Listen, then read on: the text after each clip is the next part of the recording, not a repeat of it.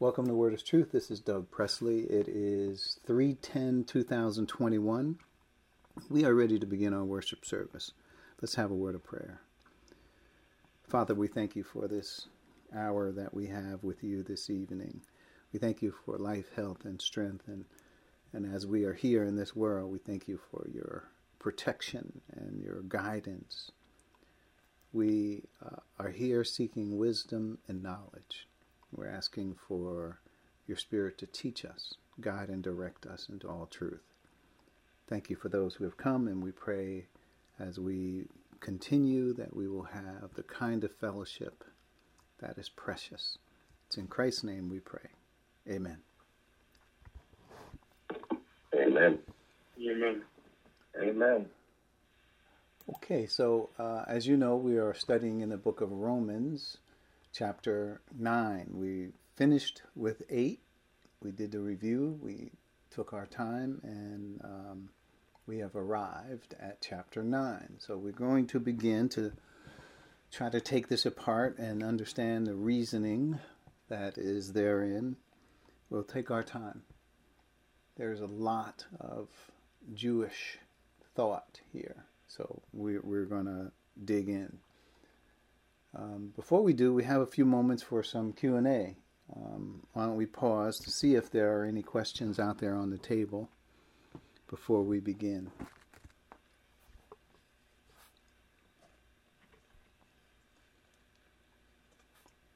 Jared, does anybody have a question? I, I got one. Oh, I'd say while they're thinking about it, Dwight, go right ahead with yours. Okay. Um, as, as, as you and I talked about, Doug, I've been emailing this guy, um, pastor from another church, mm-hmm. who did some preaching on Ephesians chapter 3. And uh, we just found him lacking in understanding mm-hmm. uh, the mystery. Yeah. Um, I think the way we you know, concluded is that he, he's just not seeing it.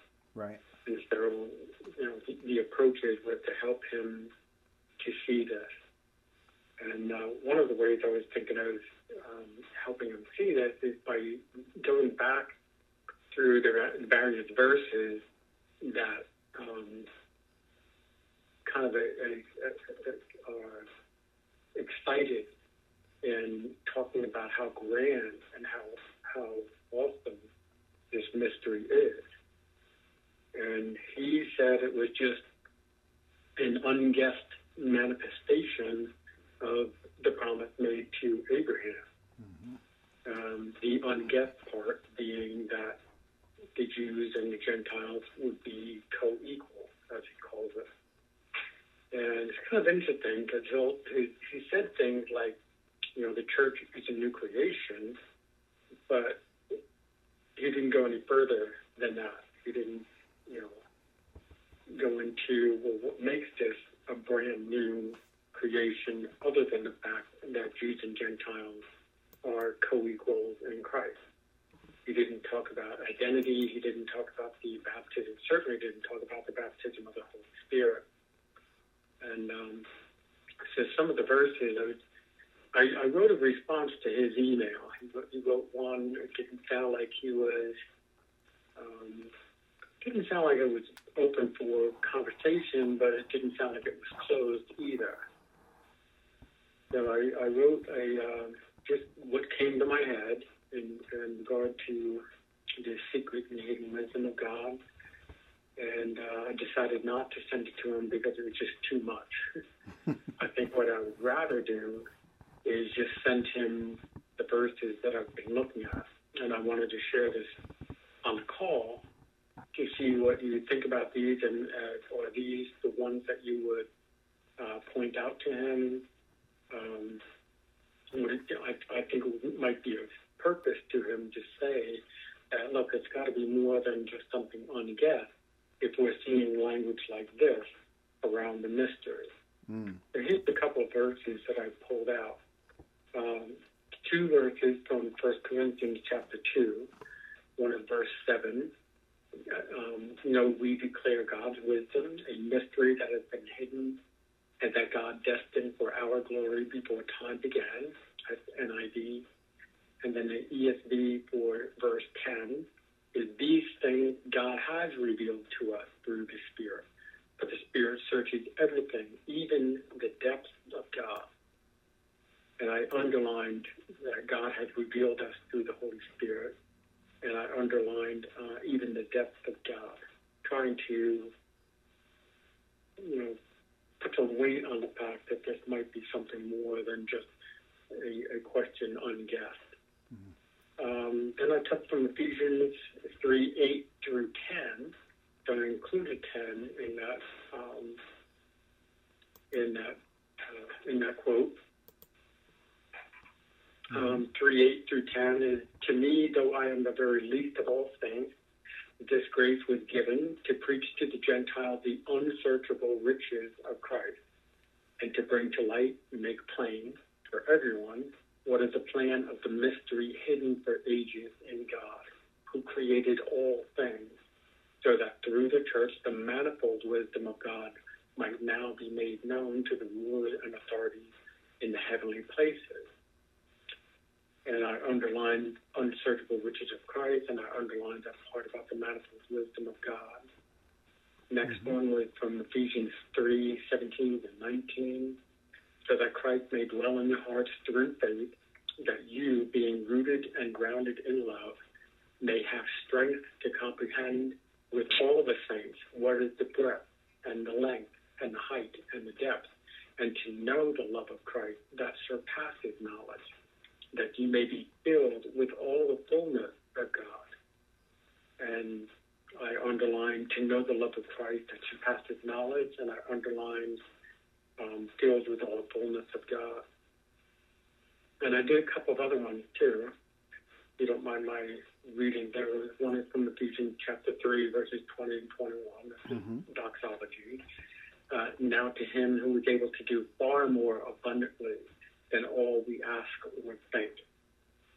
Um, I, maybe I should put the word guess in there. more, than we, more than we guess.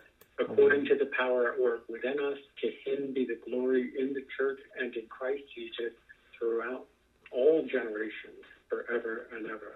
Amen. Mm. Um, Colossians chapter 1, verse 26 and 27 to the mystery hidden for the ages and generations, but now revealed to his saints. To them, the to them, God chose to make known how great the Gentiles are, the riches of the glory of this mystery, which is Christ in you, the hope of glory. So that's kind of interesting that I should maybe that one verse by itself, hmm. um, because it's saying that the mystery, which is Christ in you it's not this mystery is the old promise given to Abraham. You know, uh, guess what? The Jews and Gentiles are, are co-equal now. It's more than that. Mm-hmm. Um, and then the last one, I took one from Colossians 2, 2 and 3, that their hearts might be encouraged, being knit together in love, to reach all the riches of all assurance of understanding and the knowledge of God's mystery, which is Christ, in whom are hidden all the treasures of wisdom and knowledge. Mm-hmm. I, I realize that a lot, but um, you know, the goal of this email is kind of to tip the scale in the other direction. Right now, he's got the weight of an unguessed promise um, to Abraham on one side, weighing everything down, saying, and he's saying, I'm going to stick to that statement. So I want to start putting verses on the other side of the scale to show that the language there is much more than just an unguessed solution. Hmm. Yeah. What are your thoughts? Well, I'd say you you covered a lot of good scriptures for sure. However, just a couple thoughts. Um, well, you should know that he has already read all those scriptures. I, I would not think he has not read those scriptures. Um, so that's the first point. And uh, so if, if you just give him those scriptures and say, "Hey, have you look at looked at these?" He's going to say in his mind, "Yeah, I've looked at these," and, and you already know how he thinks about those scriptures, which is, uh, isn't salvation a glorious thing? He basically has relegated those scriptures to this glorious salvation which God has brought us together and we don't have to keep the law anymore. Um, but that's about it. He it doesn't really go beyond that. So you've already had a back and forth with him already, and uh, his point to me is the most glaring point that you could uh, show him would be his uh, error in saying that the mystery is uh, tied to some Old Testament passage to Abraham.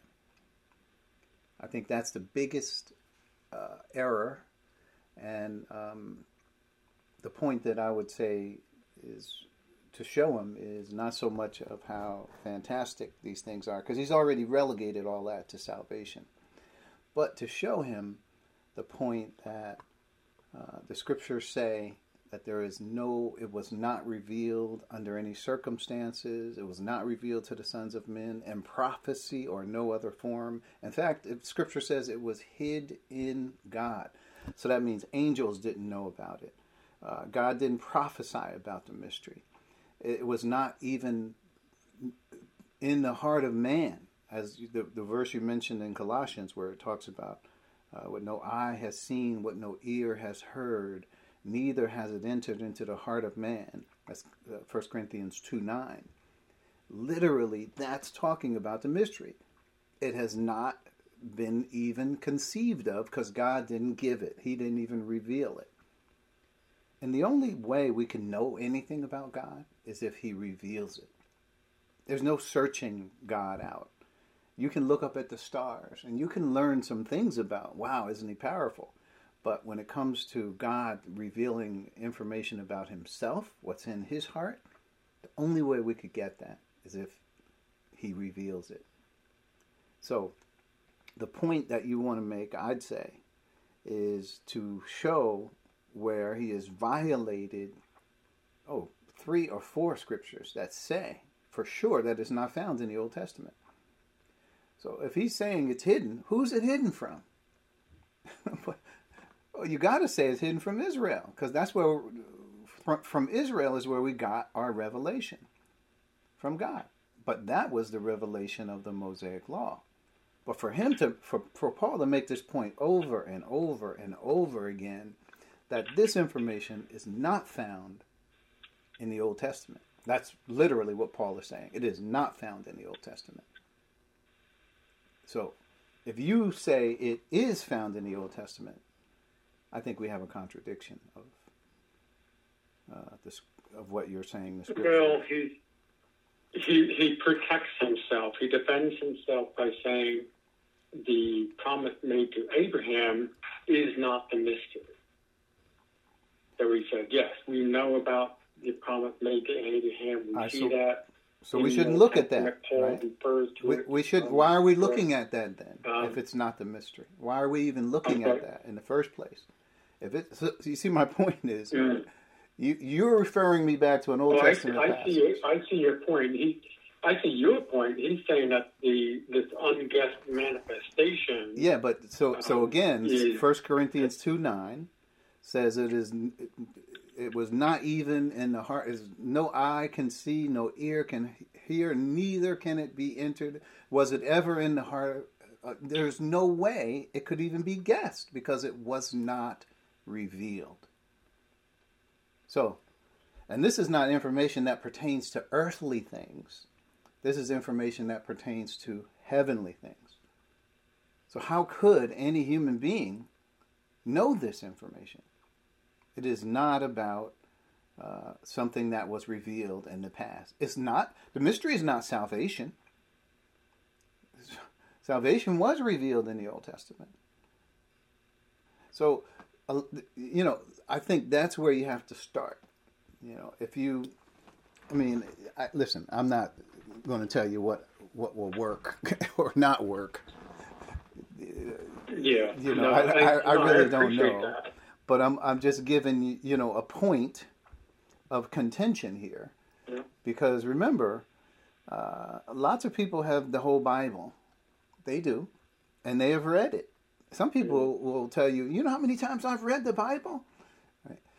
and uh, but it does not mean that they understand it. And the only way you get understanding from this is from God the Holy Spirit. And that's literally what verse 1 Corinthians 2:10 says. But God has revealed these things to us by means of his spirit. Spirit searches all things, even the deep things of God. So you can't search these things out by human means or even previous revelation. For if they would have known this stuff, they would not have crucified the Lord of glory, says 1 Corinthians 2 7 and 8. So this is this is beyond anything. So, so the question becomes once you establish that the mystery is not found in the Old Testament, the, the next question should be then what is the mystery? And let him let him stew. Well, I want to, I want to dismantle his what he's already stated, and, and what he's already stated is that the mystery is not Abraham's promise. So the way he sees it, in his eyes, the the mystery is not revealed in the Old Testament. well, if he's So, he so, what is it? statement. So, what is it then? It is the, the manifestation of how the promise was uh, kept. Oh, that's and so that the church, being a new creation, and yeah, that's what that's his argument though. So yes, we see that the promise was made in the Old Testament, but that's it's not revealed to us in the Old Testament how that's going to happen. yeah. But see, And, if, if you go back to Abraham, to go ahead. I'm sorry. it, what he is relegating to is just saying that yeah, the, the the promises in the Old Testament we have no idea how that how that is going to be played out. But then in the New Testament we have this manifestation of the church where the Jews and Gentiles are co-equal. Whoa! Well, nobody would have guessed that.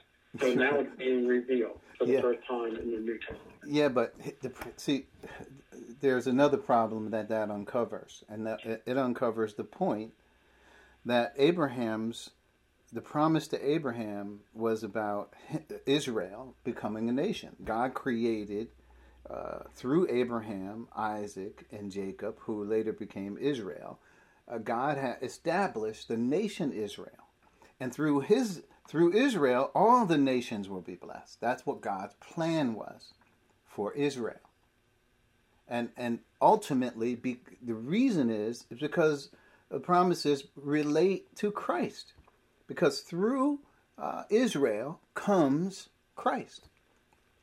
So it, it is not the church is not a consequence of what happened um, with Abraham's promise.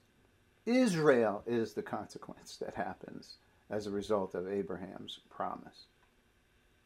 And through Israel, we get Christ. And because Abraham had the gospel to preach to all the nations, right? It was, this is how God was going to disseminate the gospel. He's going to make Israel a priest nation to all the other nations to lead them to God. So that's what Abraham was talking about. Uh, uh, I like that. I like that a lot. So he, he can't. So First that- of all, So that gives me two things to go on. yeah. So if you if you tell me that the mystery and you point to some Old Testament passage, automatically it's a red flag in my head. It says that you have violated. You cannot. You might as well close the Old Testament if you're trying to find a mystery in it. It's not there. Well, not according to Doug. According to very But, uh, dogmatic. Exactly. I, I know that I know that it, it I know it sets up a red flag in your mind, Yeah. but I think in, in most um, you know Christian denominations and, and most churches, it doesn't set up a red flag. Right. Right. They cross. them, They cross that it's a boundary. green flag. Hey, this, They- this isn't the mystery that I'm talking about in the Old Testament. It's, it's a problem. Yeah, they they, they don't mind. This going to play out. They cross that boundary all the time. That's what they do. And what it, it's up to us like to show them, hey, you've crossed that boundary, right? You you shouldn't have, but you did. And you know, of course, if a person admits it and says, "Oh, you got a point there," I think that was the point of me writing that paper about uh, what was the name of it? What is the mystery? Was to say, the hey, introduction to the mystery. Introduction to the mystery, yeah. So it's not salvation.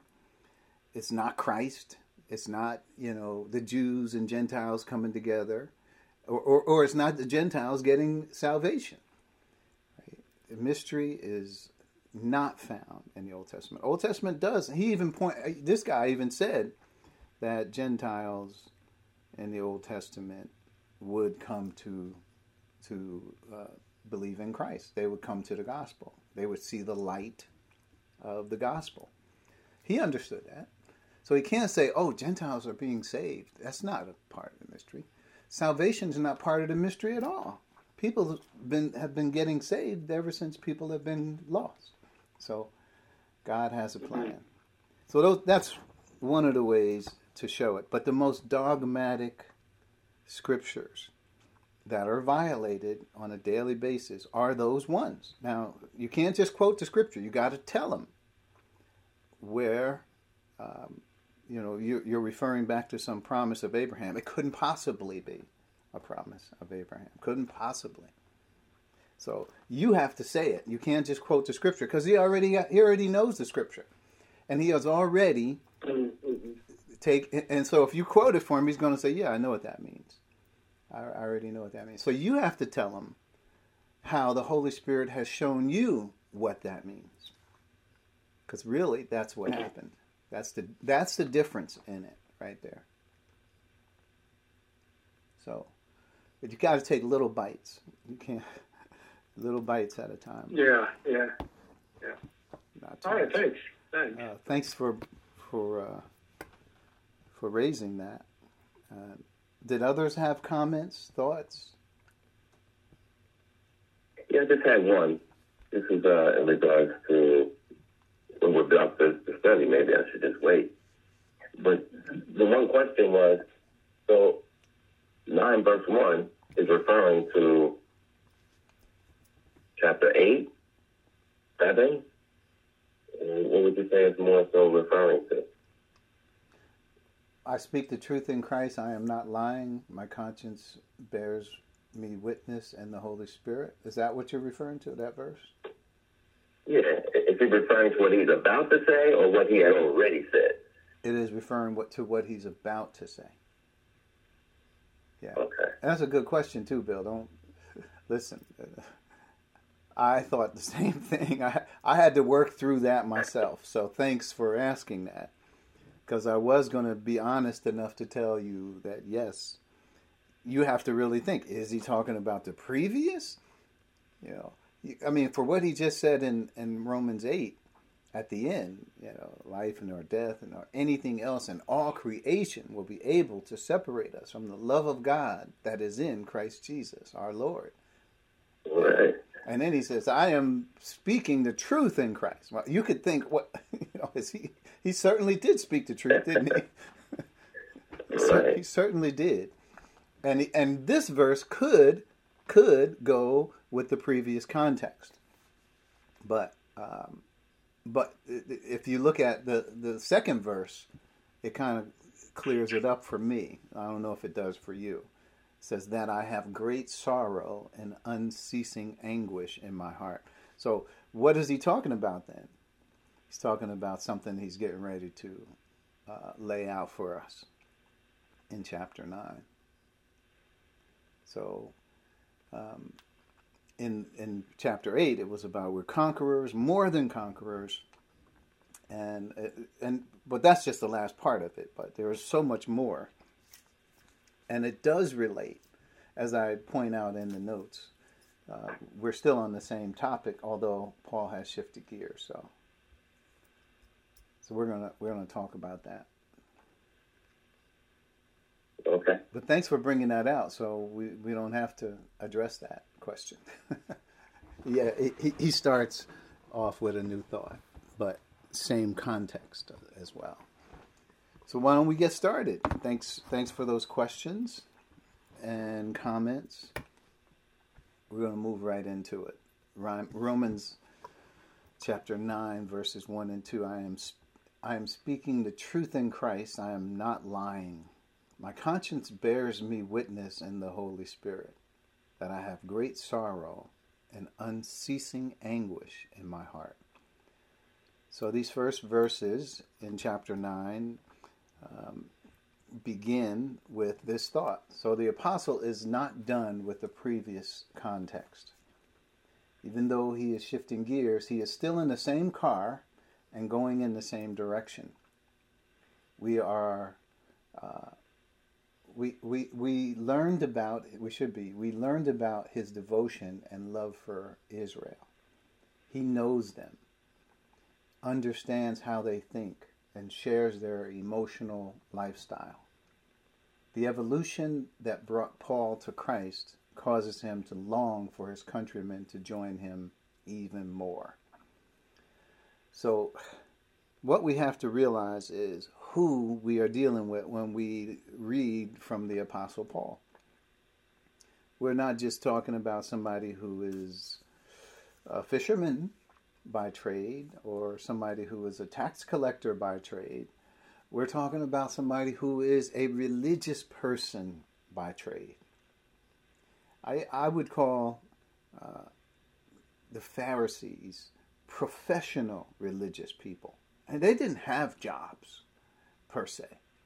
Like they, they didn't go out and have. Now I know Paul had a job as a he, he made tents, he worked with his hands, but that was later. But he didn't have time for that as a religious person. He was this is this was what he did. You know, kept the law, you know, taught the law. In fact, he said he was a Pharisee of Pharisees. In other words, a teacher of Pharisees. Imagine that. So this is who we're we're talking about. We're we're even though we understand what Paul, what happened, Paul came to Christ. He understands. I mean, he he wrote some of the most profound scriptures. In Christ, there is no Jew, there is no Gentile. He was persecuted. Tremendous persecution was brought to his doorstep because he was telling people that they did not have to keep the Mosaic law anymore. And that angered the Jews oh, to no end. So I'm just trying to set the stage, and we're going to get into it, and we'll break it down by phrase just to see what he's talking about and why. So the first thought is Paul is making a strong appeal to those in Israel. He knows they per- they perceive this new entity, the church. They see it right? It's and they know what Paul is saying. It and so for Paul to I'm speaking the truth in Christ. So my thought is, why does he have to say that? And he has often said this. I mean, this is not a, the only place he said it. If you go back and look, there's a lot of scriptures, and I didn't feel like I needed to include them all. You can look them up. Just use your concordance. Where Paul says, "I am not lying. I, I, I am I am telling you the truth. I am speaking the truth in Christ. He goes through this whole thing to say that. And I thought, why does he have to say that? You know, uh, if a person told me that just out of the blue, says, you know, I'm going to tell you the truth right now. It might put me on edge to suspect them of lying. Right? You're really getting ready to tell me the truth. Why do you have to tell me that? Why don't you just tell me? It's because there's a history here. That's why. And this is why I'm trying to lay out to you that Paul was hated by the Jews. So let's get into it a little bit. And, and, and I say it's like almost like Jesus was saying. Jesus said this very frequently. If you look, if you remember your King James Bible, it said something like, Verily, verily, I say unto you. So it's a doubling of this word. And the word basically means truly. But when you say the word twice, truly, truly, I say unto you, it really, you know, what is it really trying to say? what is Christ saying? And he says this. And, and one place I gave you, John 16 20, where he says it. Uh, let me read it. John 16 20. So there's a couple variations of this. Uh, 1620 says, very truly. It's translated uh, by the NIV. But if you look at the King James, it says, verily, verily, I tell you. So what, is, what does Jesus mean when he says that? I, I would say he says basically, sit up, take notice. Uh, I'm getting ready to tell you a point here that you may not have known. It is not commonly known. So sit up, pay attention. And he's not saying, I'm going to tell you the truth here. He, he always tells the truth. In fact, the Bible says he is the, the way, the truth, and the life. He, so he doesn't have to tell us, hey, what I'm getting ready to tell you is true. What he's saying is, listen up. I'm getting ready to talk to you about something that's important. Listen up. It's this a way of teaching. And in other scriptures, he doesn't use a doubling of verily, verily. He just says verily. He says, truly, I tell you. Right? And this is just a, a, form of teaching that would, uh, to get attention. So Paul, trying to get attention, but remember who his audience is. It's Israel. It's Jews and that's the thought of it. So Galatians 1:20 is another one of those places I was telling you about where I didn't look up so many of these verses, but here I'll give you one. He says, uh, "I assure you before God that what I am writing to you is no lie." Again, Paul is when he writes in the back of his mind, he always is thinking about the Jew. Now, why would he always be thinking about the Jew? Because that is what he was. That's his background. That's how he thinks. And the things that were uh, tangled up in his mind in terms of his Jewish thinking, he is untangling for us in the scriptures. So, Point B, his desire to set the record straight and show how God could seemingly change his plan, although it would take many more chapters for the point to be fully made. So when I look at uh, the book of Romans, I mean, we have covered so many chapters that have uh, Paul trying to help us understand Jewish thinking. And really, it's not just trying to help us understand, but help the Jew work through some of the very things that were causing him to trip. So Paul knew what those things were. He knew how they thought about it. Remember, he wasn't just a, a Pharisee. He was a Pharisee of Pharisees. They sat around all day talking about the law. And it was it was a common thing for them. So he wants to really, through Romans, set the record straight. He wants to really lay it out, and and chapter one, two, three, four, five, six, seven, and all and, and all through eight. And here we are at chapter nine. And in every chapter, Paul dealt with Jewish thinking. It was prominent in his mind. So if Paul was going to understand the gospel, he needed to understand it through the the problems that the Jews had adopted over all those years. So just like it talked about uh, in Acts when they were getting ready to stone Stephen, and they said, Stephen said, "You do always resist the Holy Spirit, just as your forefathers did. So do you." And then they were so angry at him, they killed him.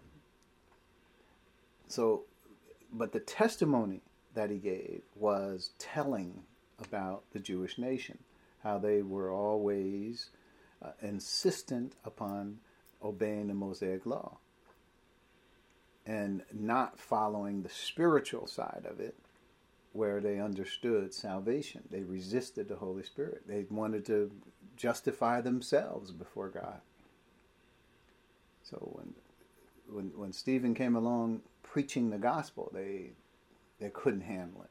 says they rushed at him, and they they were gnashing their teeth at them. They were just it was just They were angry. So, so this thought Paul understood. And Paul figured, okay, so this misconception that you could be justified by the law, this misconception that that your your salvation is something that you have to earn through obedience to the Mosaic law. Gentiles, well, they don't even have the Mosaic law. How could they possibly have salvation? So, in Paul's mind, he has to correct all of that. So that's what he sets out to do. That's exactly what he's doing. So every chapter, if you look at it, he deals with this thought. Point number C, I am not lying. So Paul knew how much his countrymen, how his countrymen looked at him. Right? He he understood. To them, he was a traitor, a liar, a slanderer. He, he's a, a, he slandered the Mosaic law. They that was one of the biggest crimes they thought. Uh, and it is it is and I say how Paul himself would have thought or felt. He understood their anger, their frustration. He, he had all of those things himself. So Philippians 3 3 through 8, let's just read a little bit since we have been talking about Paul and his previous, uh, his pre conversion state. Philippians chapter 3, verses 3 through 8. He says, For it is we who are the circumcision, who uh, we who serve God by his Spirit, who boast in Christ Jesus, and who put no confidence in the flesh. So he this is a play on words, right? Because really, Paul understands that circumcision doesn't mean anything. Right? So um, but he uses this talking about we are the circumcision. We we don't put any confidence in the flesh, right? They do. Circumcised people do. These people, uh, the ones that Paul is referring to, including himself, do not. So it's a play on words. Point, point uh, Philippians three four. For I, though I myself have reasons for such confidence, if someone else thinks they have reasons to put confidence in the flesh, I have more. In other words, he's saying uh, and who he was as a Pharisee. He's going to tell you who he was. I don't have to tell you. He's going to tell you. I usually call this Paul's re- his his earthly resume, but let's listen to it. Circumcised on the eighth day of the people of Israel. This is to say that uh, you know his parents were studious Jews. They it was they didn't miss a beat right? They took Paul right Saul right away, got him circumcised, right according to the Mosaic law. That's what he's saying. Of the tribe of Benjamin, which is a prestigious tribe, by the way, a Hebrew of Hebrews. So, in regard to the law, a Pharisee. Now, look at that. It doesn't go any higher to that than that. Now, this is why I wanted to say for this whole thing right here in verse six as for zeal, so this zeal is the fervor, right, that a person has, the motivation that they have. You could be a Pharisee, but you, Pharisee, but you may not just have the proper motivation to fulfill all that you should fulfill. But for Paul, this is this is his zeal, persecuting the church.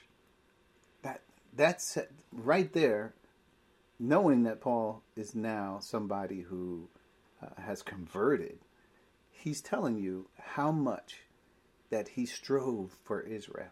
He fought for Israel. He would kill for Israel. He loved Israel. As for righteousness based on the law, faultless. And this, now you have to begin to see the mind of a Pharisee. Somebody who would go to great lengths to keep God's law perfectly. At least that's what they thought. They were faultless. He did everything. Now, what about the rich young ruler? God says, uh, Jesus told him, What must I? He said, What must I do that I may inherit eternal life? Jesus said, You know the law. Now, Jesus told him that because there, the law should have been pointing out to that rich young ruler that he was a sinner and that he needed a savior. Right? It's Just what the law. It's law is not something that tells you you're justified. The law is something that tells you you're unrighteous. But yet, what did the rich young ruler say? I've kept all of that since I was a child. He's going to say he was faultless. The rich, this person is basically saying, I never committed any sins. So, what does Jesus do with that? He says, okay, go sell all that you have and come follow me. So, a glaring problem that that rich person had was greed. So, Jesus pointed it out. He says, look, sell all your goods, give to the poor, and then you come follow me. So, the rich young ruler went away sad. He didn't really think that Jesus was the Christ. He didn't really understand the gospel that, or who was standing before him, the creator of all things. He didn't get it. So, the mind of a Pharisee is blindness to your faults. You think you're faultless. People who observe the law will be quick to condemn you for not doing the things that they think they are doing. So, faultless. Whatever were gains to me, I now consider loss for the sake of Christ. What is more, I consider everything a loss because of the surpassing worth of knowing Christ Jesus my Lord, for whose sake I have lost all things. I consider them garbage that I may gain Christ. So in this, he's lost all of this. Whatever he said was his gain, he considers loss. Now, when he says gains, he's talking about all those things according to the flesh that were in fact gains. If you consider what how this world sees things, they, you, they were all gains. He says they're loss for the sake of Christ. So when Paul says he's not lying, he knew how they thought of him. And he wasn't just writing to convince Gentiles to turn to Christ. He was writing to convince Jews. In fact, if you take some time to read the book of Acts and look at some of what Paul did, he was the apostle to the Gentiles, meaning he was going to go to the Gentiles, but it wasn't mean it didn't mean that he only went to the Gentiles. He went to the Jews as well. In fact, he would be in the synagogue quite often, quite often. So Point D, let's view, review some of Paul's exploits, in fact. Go to Acts 9, Acts chapter 9. We're going to read verses 19 through 30. Now go quickly. So, after taking some food, he regained. This is uh, uh, some, you know, this is Saul. He regained some his strength. Saul spent several days with the disciples in Damascus. Right now, this is not the disciples we know about. Right, this is the, the followers that were there of Jesus. Verse twenty. At once he began to preach in the synagogues that Jesus is the Son of God. There it is. He starts. How, how soon? At once. He goes right to the people he knows. He knows them well. All those that heard him were astonished and asked, Isn't this the man who raised havoc in Jerusalem among those who call on his name? And hasn't he come here to take them as prisoners to the chief priests? So remember what Paul's mission was by going to Damascus in the first place. It was to, to round up those people who were in the church and bring them to Jerusalem and get them tried and uh, killed if even if they had to be killed. Uh, that if that if it came to that, fine. That's that's exactly what his job was, and the people knew it. Yet, verse twenty-two, Saul grew more and more powerful, and baffled the Jews living in Damascus by proving that Jesus is the Messiah. How how did he do that? Well, because he understands them very well. In fact, a Gentile couldn't even get into the synagogue to do any teaching or contending with them at all. Then, verse 23 after many days had gone by, this is years even, there was a conspiracy among the Jews to kill him. Now, this is this is how bad it got. Imagine that to kill somebody. Now, just imagine you go around talking to people uh, about Christ and the mystery and all the things that we know. And, and then people are so angry at you that they want to kill you. I don't mean just hurt you, I mean dead. And so they're planning how can they kill you because of what you've been talking about the Bible. Literally, that's what was happening. This is how zealous these Jewish people were for the Mosaic Law. They were willing to kill somebody because of it. So, verse um, verse twenty four. But Saul learned of their plan day and night. They kept close watch on the city gates in order to kill him. They were looking for him, but his followers took him by the night and lowered him in a basket through an opening in the wall. So he escaped. Right there, he had already he had escaped. When he came to Jerusalem, he tried to join the disciples, but they were all afraid of him, not believing that he was really a disciple. So, could I mean, was their fear uh, justified? I think so. Here's this person who spouting out all this hatred and uh, you know he he's murderous threats and now all of a sudden he wants to come join with you he's already arrested uh, you know uh, he was a part of arresting people and not only the the men but the women and children were also arrested this guy was ruthless verse 27 um, or 26. He came to Jerusalem, but they were afraid of him, not believing he was really a disciple. But Barnabas took him and brought him uh, to the apostles. He told them how Saul, on his journey, had seen the Lord, and the Lord had spoken to him, and how in, in Damascus he had preached fearlessly in the name of Jesus. So Saul stayed with them, moved about freely in Jerusalem, speaking boldly the name of the Lord. So I'm I'm going to stop there, but I hopefully hopefully you're getting the point of who this man was and what he was, even after he was converted and began preaching about Christ. They didn't trust him. They said this man's lying. He's a traitor. Right? He, he, he deserves death. And in fact, in fact, we should kill him. Point number two. I'm uh, my conscience bears me witness and the Holy Spirit. So Paul is not only sincere when he says this, but he's saying the Spirit confirms this as well. So he is about to speak to Israel directly. And he does not want them to turn away from him, but to him. This is the thought. Paul is thinking, I'm going to here set the record straight here. I'm going to lay down the thinking of God as it related to how and why that Israel has been put on hold and that God is now calling out those many sons into glory. Remember, this is the bone of contention. The bone of contention is not about salvation. I know lots of people, and we're going to get to that. We'll, we'll get to that later more. But the bone of contention is not about whether or not you're Calvinist or uh, or Arminian. That that's not here.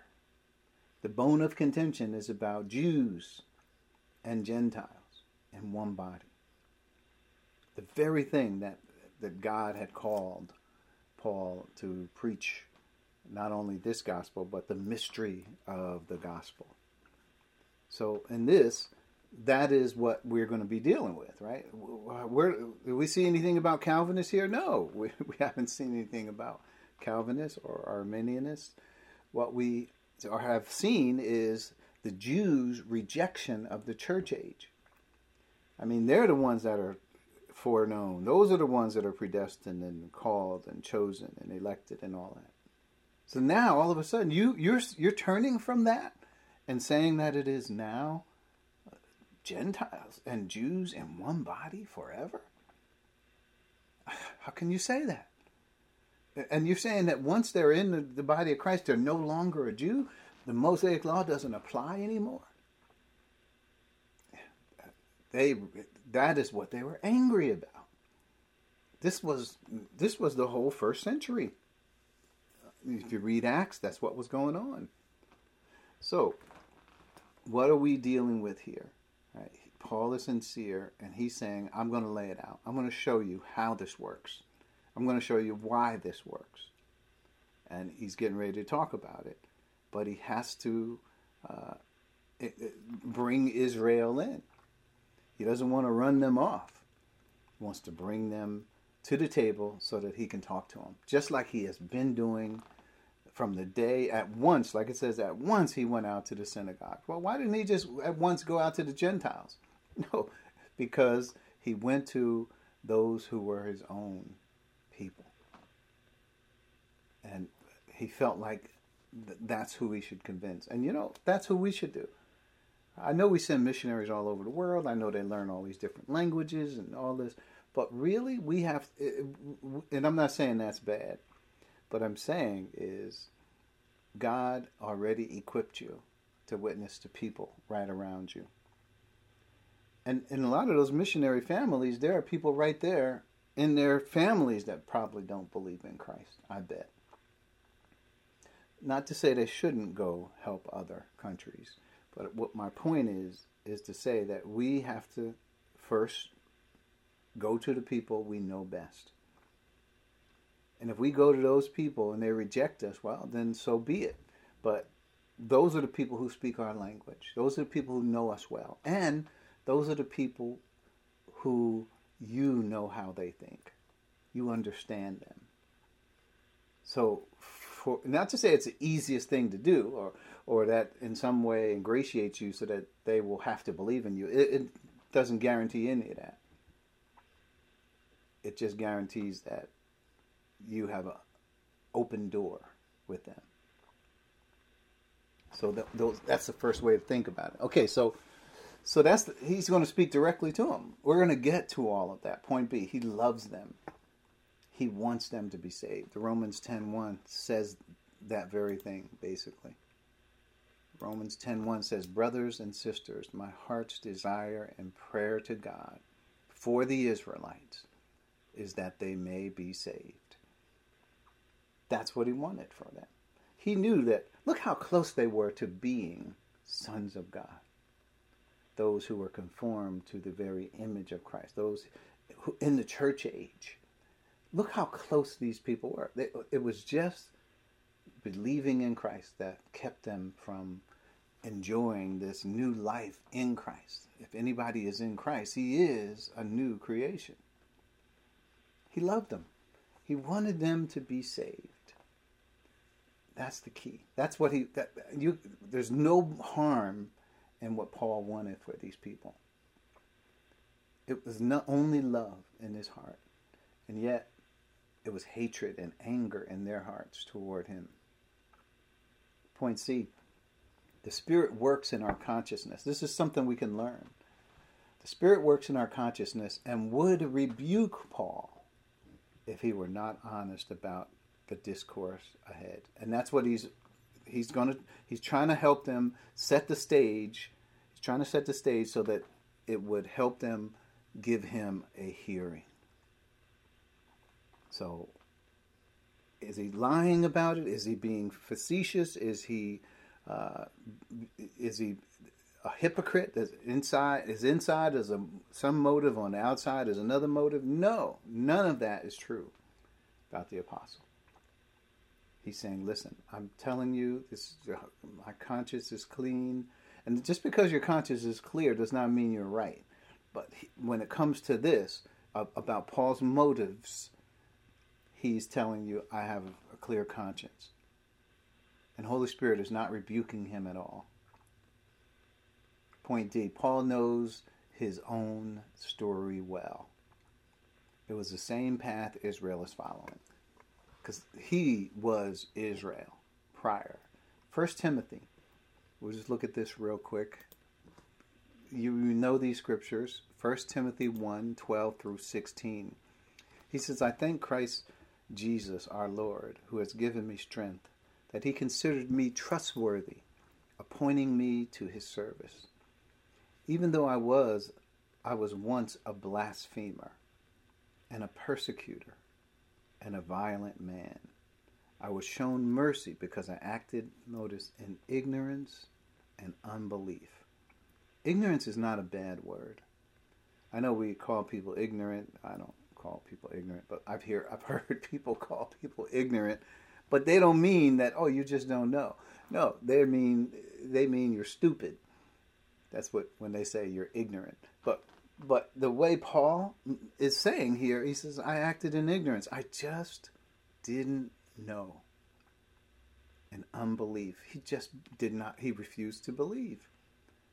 And he, he's telling you what he was prior to his conversion. The grace of our Lord was poured out on me abundantly, along with the faith and love that are in Christ Jesus.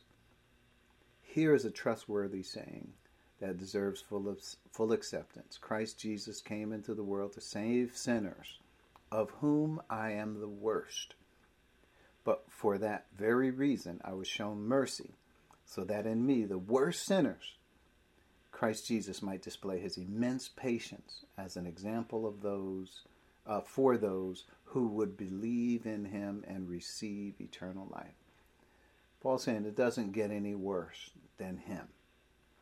And yet, God abundantly poured out his grace upon him and converted him and brought him into this love and faith and understanding of the way.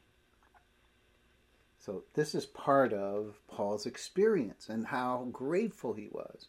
He says in another place, I am not even, I am the least of all saints, not even fit to be called an apostle. But God put him in the service. I mean, imagine that. Point number three that I have great sorrow and unceasing anguish in my heart. So, uh, to Bill's point, I am speaking the truth in Christ. I am not lying. My conscience bears me witness in the Holy Spirit that I have great sorrow and unseeking, unceasing anguish in my heart. So he said all of that to set the stage for what he is going to say going forward. Point A knowing the Jewish mind the way Paul does, it haunts him that he cannot convince his countrymen of this glorious gospel. I, I would imagine Paul thought that what he knew, he could convert all of Israel. That's imagine what zeal he had. He says, "I understand exactly where they've gone wrong. I understand exactly what what they've uh, mangled when it comes to the Old Testament." So he went around from synagogue to synagogue trying to set the record straight. He couldn't do it though. Point B from the book of Romans, Paul never lost sight of the Jew. Thinking through the gospel from Paul's perspective gives those of us with a Gentile background, and, and it should be an education, not and education. Sorry for my note here. So if you look at Romans 1:17, just at the very beginning of Romans 1 and 17 says here, For in the gospel, this is uh, Paul not being ashamed of the gospel of Christ because of the power of God to bring salvation for everyone who believes, first to the Jew, then to the Gentile. Verse 17, For in the gospel, the righteousness of God is revealed a righteousness that is by faith from first to last, just as it is, it is written, the righteous will live by faith. That's Habakkuk 2 4. Or is it 4 2? One of those. It's in the book of Habakkuk. And Paul is quoting this knowing that his Jewish audience would know this information. And notice how he deals with this. For in the gospel, the righteousness of God is revealed. And he's getting ready to talk about righteousness and understanding how we receive righteousness. In chapter 3, how none of us are righteous, not even one. Not even a Pharisee. so, so Paul is, if you, ha- and I said this several times, I said, man, if you're, if you're understanding the gospel from the perspective of a Jewish person, then you're really getting an education here. That's what's happening. Because knowing the issues that Jews have with the law and, and understanding what God truly sees as righteousness is is enlightening for us. It's enlightening for the Jew because remember, uh, if a Jew, if this is meant to sway a Jew, right? It's definitely going to sway us. Think about it. It really should be called point number C. It really should be called the Book of Hebrews because he really has been talking to Hebrews. If you look back the whole time, given the most of it, dismantles Jewish thinking. That's what it does. It confronts the way they think. It takes it and reasons with it and tears it apart. Lays it bare. Romans 3 19 through 22 is a good example, and there are many more, but we won't take time. You could take time to look at some of the other thoughts. Romans 3 19 through 22. Now we know that whatever the law says, it says to those who are under the law, so that every mouth may be silenced and the whole world held accountable to God. Now you might say, well, this is that's not so profound. Yes, it was. Jews didn't see that that the law was for that. They thought that just by having the law, they knew they couldn't keep it perfectly, but just by having it, that they had favor with God. Verse 20, therefore, since that is really the purpose of the law, verse 20, therefore no one will be declared righteous in God's sight by the works of the law. Wow. I mean, just imagine, oh, for a Gentile, you're like, okay, we got you. For the Jew, that's profound. You can't, and he told you why. He didn't just say, "Well, this is my statement." He tells you why. He says, "There's none righteous, not even one. All of are we any better? We Jews? No." All, and he proves that all of us are under sin. Then he gets down to this and he shows what the true purpose of the law is. And then he tells you you can't, by keeping the law, be righteous before God. Rather, through the law, we become conscious of sin. Just like what we were talking about with the rich young ruler. By looking at the law, what should he have said? I'm a sinner. I'm condemned. But no, what does he say?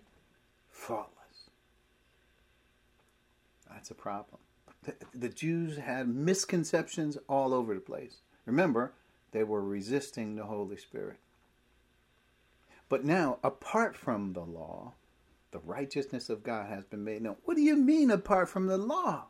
How can you just imagine if it was the Jewish person? What do you mean? This is how we get righteous is by keeping the law. What do you mean apart from the law? To which the law and the prophets testify.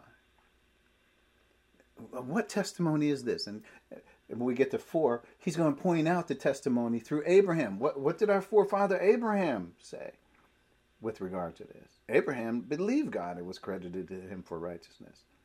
And later he says, "Well, what, when when did Abraham believe? Was was it before he was circumcised or after? It was before. Paul was uh, Abraham wasn't obedient in order to be justified. He was justified by faith. I mean, it's clear.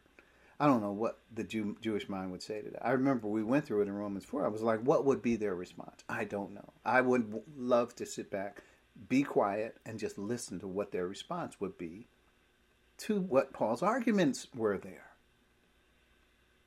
So then he says, um, we're to write verse 22. Uh, the right, this righteousness is given through faith in Jesus Christ to all who believe there is no difference between Jew and Gentile. That settles it. If Gentiles who don't even have the law can be justified, then certainly it has nothing to do with the law. Yeah. It, it, there is so much there to think about. So we'll close. We're going to have to quit. But joy and pain in the same heart. So Paul says this that I have great sorrow and unceasing anguish in my heart. So joy and pain in the same heart. While while Paul had great joy because he was walking worthy of his calling, and he knew who he was in Christ, it also left him with anguish in his heart for those who certainly could be saved, but stubbornly refused. They were in the same boat he was. And if he saw the light, saw the light, he was on the Damascus Road, and that's what he saw was the light, a flashing light. He saw the light, they could see it as well. It, it, he wasn't he wasn't just somebody who was upset and and anguished all the time. He was it was around this point. He was upset because of his Jewish countrymen that he loved. He loved his people. Christ loved the Jew as well. He says, Oh, Jerusalem, Jerusalem, would I not have gathered you as a hen gathers her chicks under her wings? But you were not willing. That's one thing they loved was their country. God loves Jerusalem. He loves Israel, and he always will. Israel has a future. I, so, I like what it says in Romans at the 11. Here, here we'll close with this one thought. He says, uh, as far as verse 28, as far as the gospel is concerned, they, he's talking about Israel, are enemies for your sake. But as far as election is concerned, they are loved on the account of the patriarchs. For God's gifts and his call are irrevocable. So there's this is God uh, showing that Israel will always have a place in his heart. He called them for a purpose. He will not take away or revoke what he has already spoken over Israel. Israel does have a future. So we're going to continue with this, but I wanted to set the tone so that we could at least understand how Paul is thinking about these things. Where's from the context? What's where is he coming from? Hopefully, we've accomplished that, and if not, please, um, you we have time during Q and A. Please raise some points so we can discuss it further. Let's bow our heads. Thank you, Father, for this time we've had this evening. We thank you for those who have taken time out of their busy schedules and devoted it to you, Father. So we pray that we have used that time wisely and, and the fellowship that we've had in the Word has been fruitful. We thank you for your Word that's been preserved to us. It is not just here, but it is reliable. We can trust it. We can trust our lives to the Word. And we thank you for that. All of this we ask in Christ's name and for his sake. Amen. Amen. Amen. Amen.